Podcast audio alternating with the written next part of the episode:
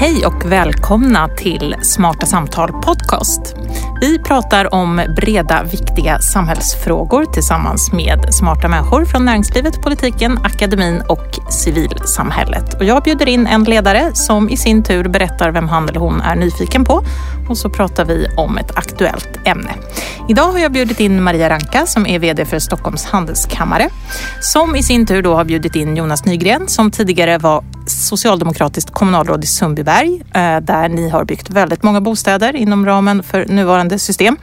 Av många påtänkt som bostadsminister i Löfvens nya regering som kommer vilken dag som helst och snart också från augusti förbunds Chef. chef, tack för det, i Hyresgästföreningen. Göran Cars också, välkommen du också. Professor i samhällsbyggnad på KTH och bland annat i full färd med att flytta en stad, nämligen Kiruna. Välkomna hit alla tre. Vi ska förstås prata bostadspolitik och utmaningar på bostadsmarknaden. Maria, varför har du bjudit in Jonas och Göran? Göran som håller på att flytta Kiruna, hur häftigt kan det bli? Eh, och Göran är väldigt smart, en person som jag uppskattar. Han har en bredd och han är också en av de akademiker som deltar i samhällsdebatten, vilket jag tycker är, är positivt. Så att eh, jag ville absolut att Göran skulle vara med i det här samtalet. Jonas Nygren är också unik i sin genre. Jonas Nygren är en av de tyvärr nu avgångna kommunala ledare, kommunalpolitiker här i Stockholmsregionen som väldigt tydligt har visat ledarskap för tillväxt, för bostadsbyggande, som vågar utmana sina egna och andras föreställningar, som inte sitter fast i den lilla boxen eh, och bara gör som partiet alltid har sagt att man ska göra. Oerhört eh, tråkigt att Jonas har lämnat kommunal politiken. Jag tillhör de som hoppas att han kommer att få en plats i eh, den här eller någon annan regering. Och tills vidare så får vi väl hålla till godo då med Jonas på Hyresgästföreningen. Han kan säkert göra stordåd även där. Mm, vi får väl se vad Stefan Löfven säger här inom någon vecka. Jonas, hur känns det att höra allt det där? Nej, men det är väldigt roligt att, att få höra positiva saker. Det är ju mycket roligare än om man, om man får höra negativa såklart. Men det är väl en det har ju varit en, en ganska spännande och tuff tid i, i Sundbyberg det roliga är väl att, att det ändå har gett väldigt mycket bra resultat och det är väl roligt att få, få finnas med i diskussioner om, om att man kan bidra på olika sätt och vis även framgent. Mm.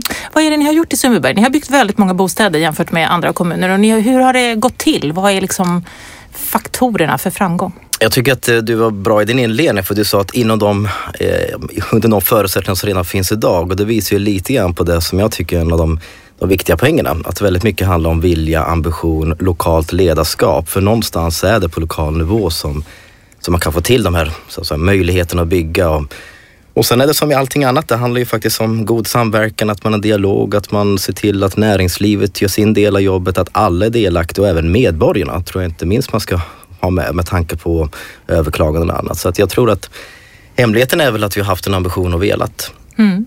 Det låter ändå rätt så enkelt. Men jag, det visar sig vara rätt svårt i praktiken. Jag tror att en del av utmaningarna är att um, det är inte så enkelt som att det alltid är lönsamt eller vad man ska säga. Det är inte alltid gynnsamt för en kommun att växa och det tror jag blir mer och mer tydligt nu.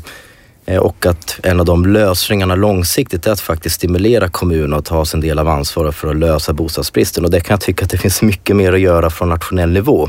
Man kan ändra PBL, man kan göra massa andra saker, men framförallt måste man se till att kommunerna vill och att de får förutsättningar att, att vilja. Morötter för tillväxt? Och piska. Och piska? Ja, det räcker inte bara med det ena, man måste ha båda. Hur skulle det se ut rent konkret?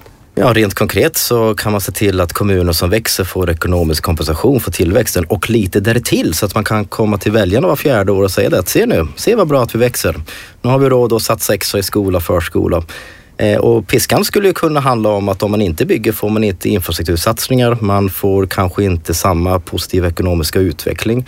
I dagsläget är det ju precis tvärtom med mångt och mycket. Att kommuner som inte växer har faktiskt ibland till och med bättre förutsättningar än tillväxtkommuner som tillväxten är så otroligt kostsam.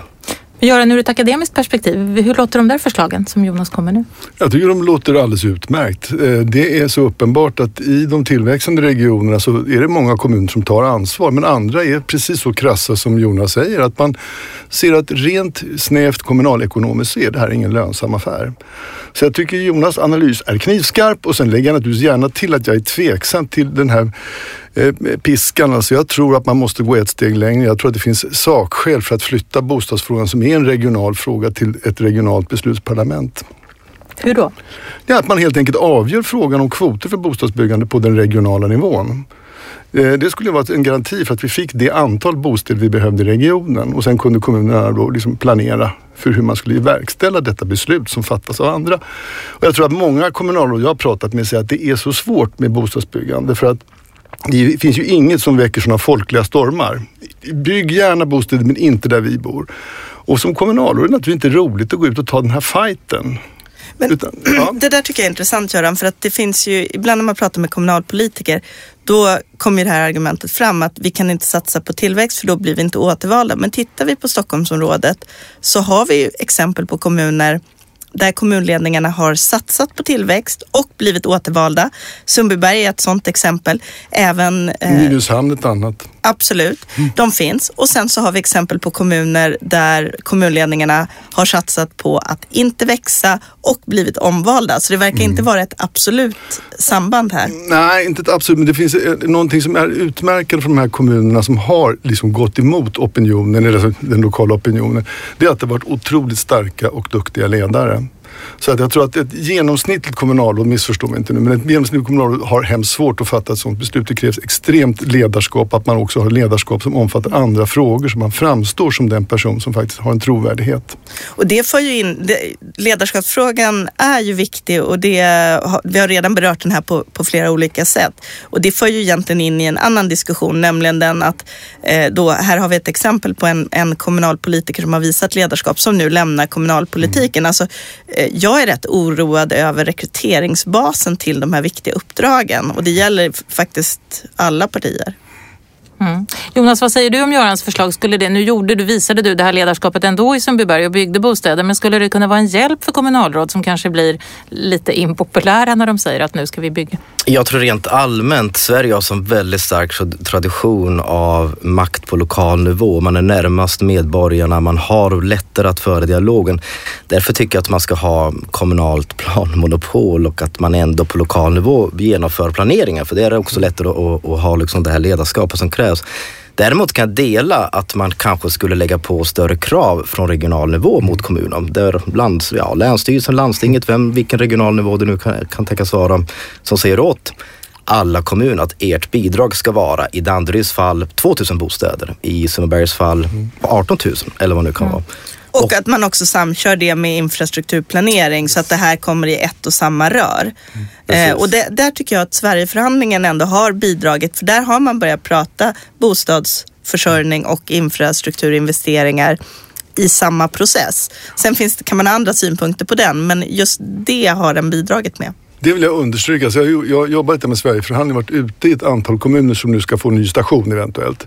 Och eh, en av frågorna har varit just, är det, vad är det mest positiva med det här? Och det är att plötsligt förstår vi den extremt starka kopplingen mellan infrastruktur och mm. bostadsbyggande på ett helt annat sätt än tidigare. Det har varit Sverigeförhandlingens förtjänst faktiskt. Då får vi se om det blir några höghastighetståg. Det är en annan diskussion, mm. men, men just det här sambandet som är så otroligt viktigt bland infrastruktur och bostadsbyggande, det har blivit klart. Mm. Hörrni, vi, vi, har ju pratat väldigt länge om de här utmaningarna. Man har pratat länge i debatter. Det har funnits massor med rapporter, massor med förslag. Många väldigt eh, goda förslag tror jag många tycker. Men ändå rent politiskt måste man ändå säga att det händer ganska lite konkret. Mm. Än så länge i alla fall. Vad beror det på? Jag tror att det beror på att eh, ingen orkar ta ett helhetsgrepp. Och jag tycker det är så träffande att göra jämförelse med miljonprogrammet där vi alltså stod inför ett gigantiskt ökande av bostadsbyggandet. Och det man gjorde då det var att man tittade på alla de regelverk som påverkade bostadsbyggandet kasta upp dem på borden och vara beredd att ompröva dem, forma om dem och lägga fram nya regelverk för att möjliggöra det här. Och idag har vi en situation med de här bostadssamtalen som verkar fullkomligt hopplös. Alla vet att ett antal regleringar vi har är hämmande. Det kan vara fastighetsskatt, det kan vara revinskatt, det kan vara hyressättning och så vidare. Va? Och alla de här regelverken har sina försvarare. Och så länge man har en försvarare som säger nej, rör vad som helst men inte hyresregleringen, gör vad ni vill men rör inte fastighetsskatten, så kommer vi aldrig till en samordnad politik. Och det är det som behövs för att vi ska kunna ha en chans att möta den utmaning vi står inför. Göran är inne på något viktigt, nämligen att det här är ett komplext politikområde där det handlar om att för att man ska kunna komma till rätta med de här strukturella problemen som vi har på bostadsmarknaden så handlar det om att vi måste förändra en del skatteregler för vi har inlåsningseffekter som reavinst skatten orsakar. Vi måste förändra en del eller bryta upp en del inlåsningseffekter på hyresmarknaden till följd av en långtgående hyresreglering. Vi har en del byggregler som påverkar detta. Vi har kommunal markpolitik etc. etc. Så det är inte en eh, politisk åtgärd som löser det här. Utan du måste så att säga verkligen snickra ihop en större reform. Mm. Och sen så har vi då insider och outsider problematik mm. på bostadsmarknaden. Där insiders kan formera särintressen, kan höja sina röster och blockera förändringar som skulle gynna alla de ungdomar, invandrare och andra som vill komma in på bostadsmarknaden. Och det blir särskilt tydligt här i Stockholm där eh, jag känner själv ungdomar vars föräldrar säger att du måste flytta flytta från Stockholm. Du kan inte plugga på universitet i Stockholm trots att de har fina betyg och skulle vilja gå på några av de universitet som finns här för att du kommer inte kunna greja sig med bostad. Och andra ungdomar som vill komma till den här regionen för arbete eller studier kan inte komma in. Det, alltså det finns ju en, tycker jag, moralisk dimension i det här som är monumental och som vi diskuterar alldeles för lite. Sen skulle väl jag bara velat lägga till, jag tror att en del av det är att man under ganska lång tid politiskt inte tyckte att det här var den viktigaste samhällsfrågan. Alltså i valrörelsen 2014, det är inte så jättelänge sedan, då pratade man ändå mer om andra frågor än mm. bostadsfrågan. Och om det nu hade varit den viktigaste frågan, då skulle man inte gett det till Miljöpartiet när man bildar regering. Och Moderaterna hade inte gett det till Kristdemokraterna. Så att jag menar att det finns liksom också samband. Det är ju de stora att säga, regeringsbildande huvudpartiet som, som borde ha den här frågan kan jag tycka från början. För det är också då man får den kraften som krävs. Men det är ett bevis för att det här har inte varit den, den viktigaste frågan. Till och med kanske uppe på statsministerposten. Jag hade Göran Persson på scen, han var ju en av dem som skrev eh, Nybyggarkommissionen, tror jag hans hette, och han ångrade då att han inte på sin tid hade lyft upp mm. bostadsfrågan ända upp till statsministernivå faktiskt. Precis i enlighet med det resonemang som du säger. Men ser du som ändå har varit i politiken länge att det är på väg att hända? Att det är på väg upp på partiernas agendor? Ja, dels utifrån att det är sån skriande brist. Sen så skulle väl jag säga det att jag tror att alla partier, tittar man igenom och, och ser vad partierna vill så det finns några riktigt heta frågor. Men i det stora hela är man ju faktiskt ganska överens. Så hade man velat lösa ut bostadsfrågan så skulle man kunna göra det. Lite grann tror jag att det finns ett rävspel som pågår som inte är så bra långsiktigt. Och jag tror också att, att, nu är läget i en sån situation så att får man det börja rulla, får man, eh, som man löser ut frågan så tror jag nog att den försvinner från den politiska agendan några år. Och det skulle nog gynna alla för egentligen har nog alla partier andra hjärtefrågan just hos bostadsfrågan. Så att om jag skulle vara partistrateg oavsett parti skulle jag ju valt att nu gör vi upp i bostadsfrågan så vi kan börja prata våra kärnfrågor eller de viktigaste frågorna. Exakt och det har ju ändå svenska politiker visat att man kan göra i ett antal andra stora svåra frågor. Jag tänker till exempel på pensionsuppgörelsen där man kom fram till en blocköverskridande lösning som har visat sig relativt hållbar och på så sätt fick man bort den frågan från, från agendan och det var ju inte heller någonting som kanske väljarna stod och knackade på dörren och sa att gör de här reformerna. Men man visade ledarskap och tog ansvar. Så varför skulle inte det kunna hända i den här frågan? Men man kan göra det, säger du. Man skulle kunna göra den här, eh, komma ut i bostadsfrågan. Och är man är överens, vad är det som gör att man hittills inte gör det? För precis som du säger Göran, så de här bostadssamtalen har ju i alla fall hittills gått extremt trögt. Jag tror att det var en liten dålig början inför de här bostadspolitiska samtalen när alla partierna sa att vi är gärna upp om allt men inte här. Ungefär som Göran var inne på, att det blev lite för mycket markering i början av diskussionen och då blev det mycket låsningar. Och jag tror att där har vi väl en del av utmaningen. När det är sånt extremt krisläge, då hörs ju alla röster mycket mer än om det inte är så att säga fokus på, på en fråga. Så jag tror lite grann är det för att frågan är så het för tillfället. Så det gjorde att det låser sig otroligt tydligt. Men det kan man väl också se jag tror att allmänt om man ska lösa ut den här frågan så handlar det väl väldigt mycket om ledarskapet för Socialdemokraterna och Moderaterna. Att de klarar av att, att uh, försöka hitta en gemensam minsta nämnare. Och det kan man säga att så har det historiskt varit i Stockholm. Att när man har gjort infrastrukturinvesteringar, när man har byggt mycket, då har det faktiskt berott på att S och M är väldigt överens. Absolut, det är ju nästan omöjligt att se en eh, långsiktigt eh, hållbar reform på det här området med någon substans i som inte S och M skulle vara en del av. Du kan göra en, en parallell till de flesta så här stora överenskommelser. Att det är självklart man måste gå in, in och för att skapa en överenskommelse vara beredd att göra eftergifter också i frågor som man betraktar som sina hjärtefrågor. Det är självklart att man måste vara beredd att kunna rucka på hyressättningssystemet eller att titta på de ekonomiska subventionerna på avdragsrätter och vad det kan vara för någonting. Fullkomligt självklart. Och jag tror vi kommer snart till den punkten där frågan blir så sprängande att det går liksom inte att undvika att ta det politiska samlade ansvaret. Så man måste egentligen in och rucka i alla de här frågorna? Man måste... de, de hänger ihop va? Mm. och det, det, det som är så tydligt är att, att de punktinsatser man gör det liksom blir ett steg i taget och det blir ingen lösning på frågan. Mm. Utan tvärtom är det så att problemen har ju accentuerats. Eh, och jag tror till skillnad från er kanske inte att det här är en fråga som man sen kan liksom avskriva från dagordningen. Utan jag tror att vi, det här kommer att vara en stor fråga under lång tid. För att den problematik vi inte har förstått till fullo tror jag är att det är inte bara en kvantitet människor som söker bostad utan en mycket stor andel av de som söker bostad har hemskt dåliga ekonomiska resurser. Så att det är en jätteutmaning för framtiden. Mm. Det där sista som Göran är inne på tycker jag är intressant. Och nu, jag menar, om vi levde i den bästa av världar och de här samtalen verkligen kom fram till en väldigt genomgripande reform. Jo, då tror jag faktiskt att då kanske man skulle kunna fatta de besluten och parkera frågan lite grann. Sen kommer den att vara levande på kommunal nivå där det ändå ska byggas och utvecklas och planeras kontinuerligt. Men nu pekar det mesta på att alldeles oavsett vad de här bostadssamtalen landar i så kommer det inte vara den heltäckande reformen. Och då, då har jag tänkt så att det kanske vore en bra idé att faktiskt permanenta bostadssamtalen. Mm. Det vill säga att det här är liksom ett krisområde där vi kommer att behöva under lång tid jobba kontinuerligt med att diskutera mm. olika reformer. Mm. Håller med. Mm. Vad tycker ni nu då om Stefan Löfven står inför någon slags ombildning av regeringen. Bostadsministerposten är eh, just idag ledig. Hur skulle ni vilja besätta den? Hur skulle ni vilja, inte bara rent personellt utan jag tänker också, idag har ju detta varit en post som i huvudsak, nu raljerar jag lite, men har hand om plan och bygglagen medan skattefrågorna ligger på Finansdepartementet. Är detta en bra framtida lösning också? Alltså det vore ju rimligt att, eh, nu har den här ministerposten rört sig från socialdepartementet in i näringsdepartementet. Det var ett steg i rätt riktning.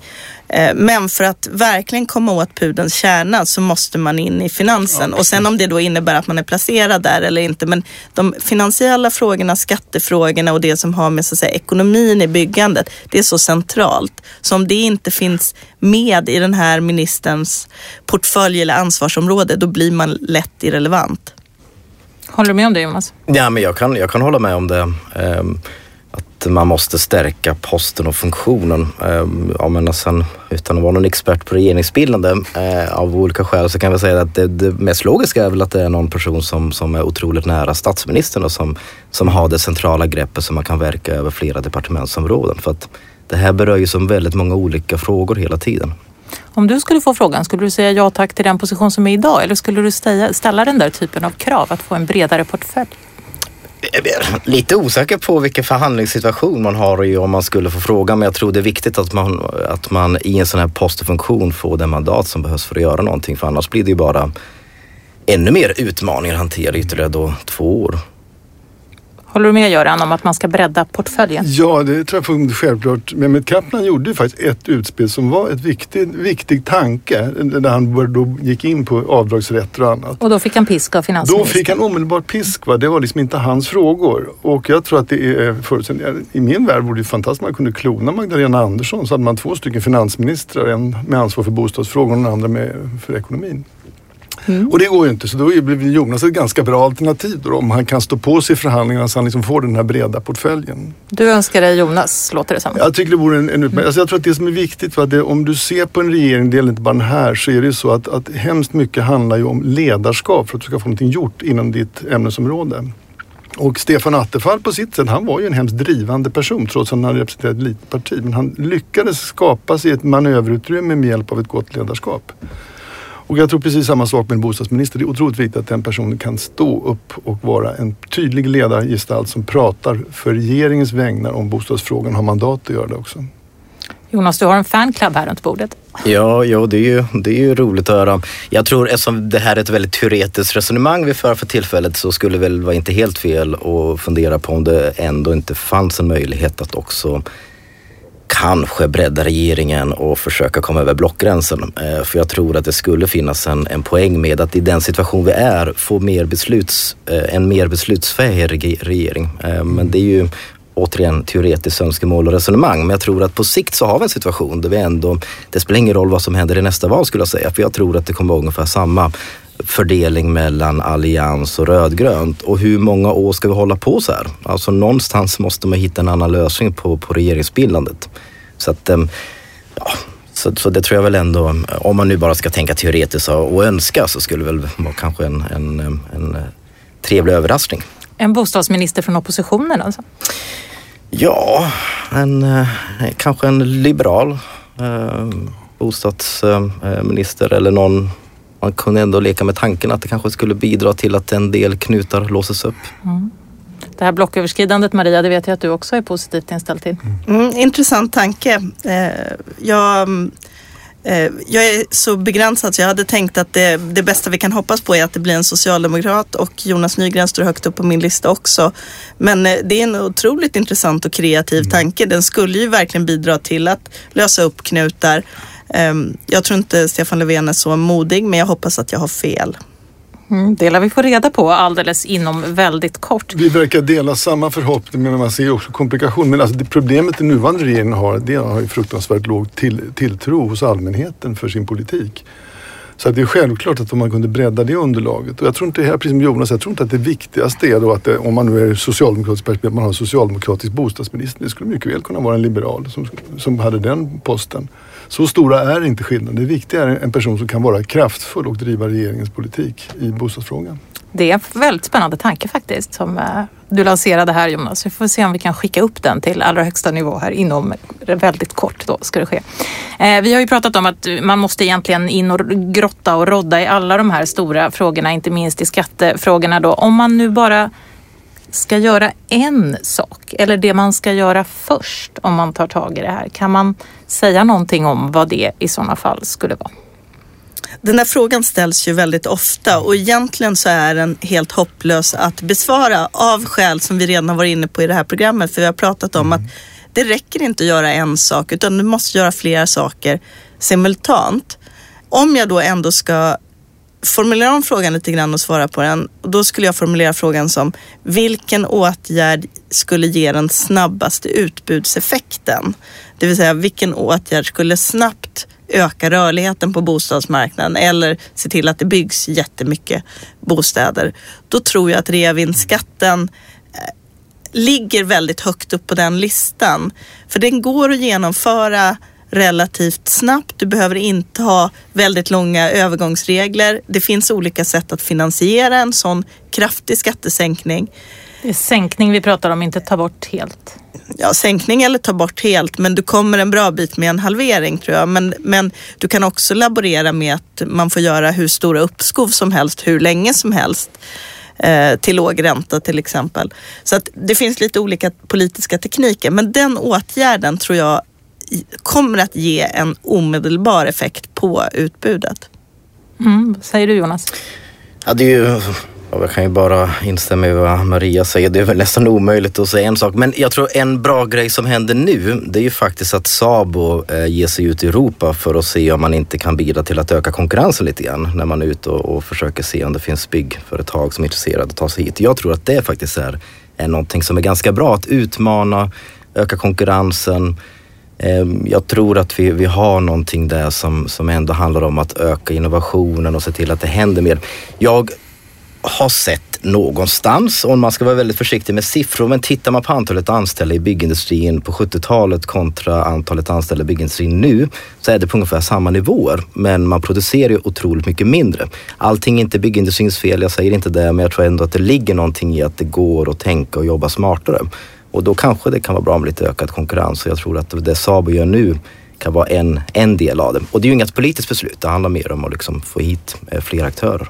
När det gäller hyresregleringen, jag tänker på det du ska göra från och med augusti också. Det är ju många som säger, precis som du var inne på Göran, att man måste göra någonting åt den. Vad säger du om det?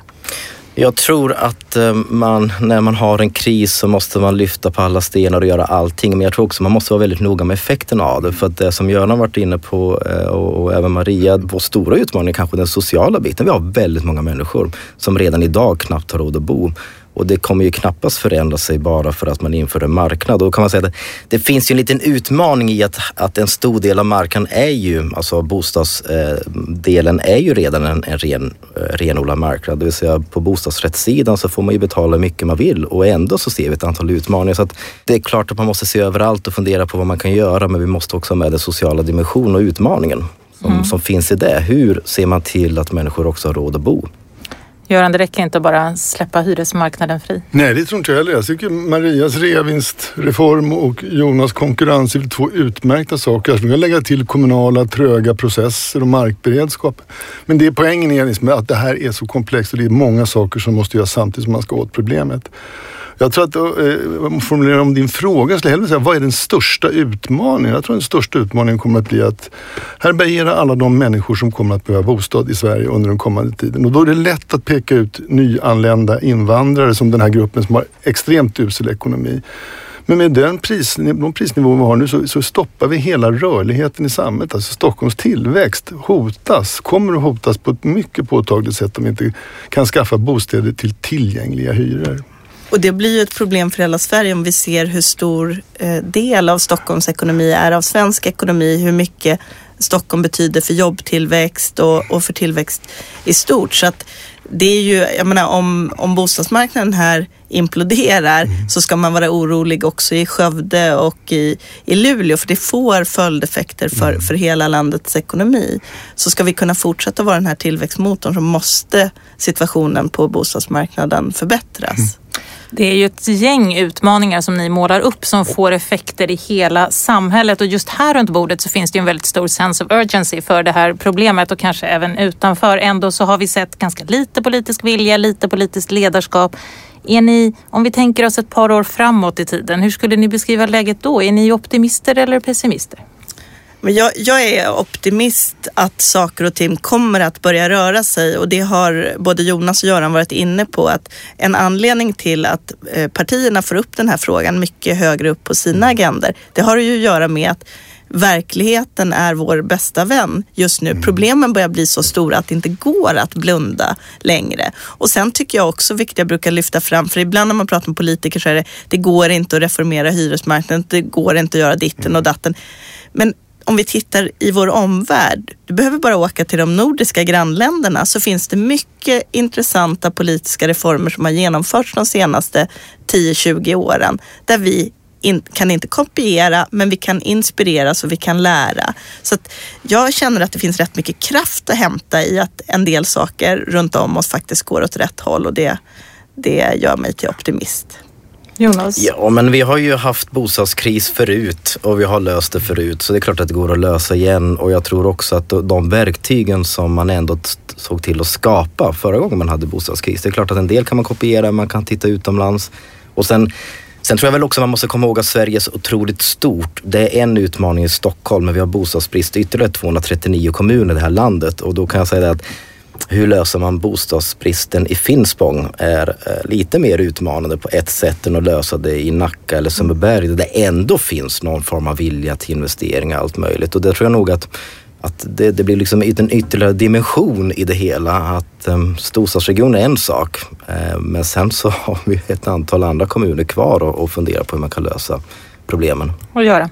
Jag tror att utvecklingen är vår bästa vän. Alltså det var någon statsminister, jag kommer inte ihåg vilken, som sa 70-80-talet någon gång att, att bostadspolitiken vinner man inga väljare på. Vi hade ju ingen bostadsminister under en lång tid. Jag är fullkomligt övertygad om att nu kommer bostadsfrågan att bli en fråga som man kan vinna val på och jag tror att man kommer att också rusta upp den rejält. Alltså den frågan har fått sån stark aktualitet, det går inte att komma runt den. Och man inser att kan man åtgärda det här som är ett stort problem, påtagligt problem, ja då har man också politisk vinst att göra på det. Så jag är positiv. Mm. Mm. Ni är ändå positiva här. Göran, jag läste en krönika av dig. Jag tänkte att jag skulle avsluta med den för det var så fångat, väl fångat situationen.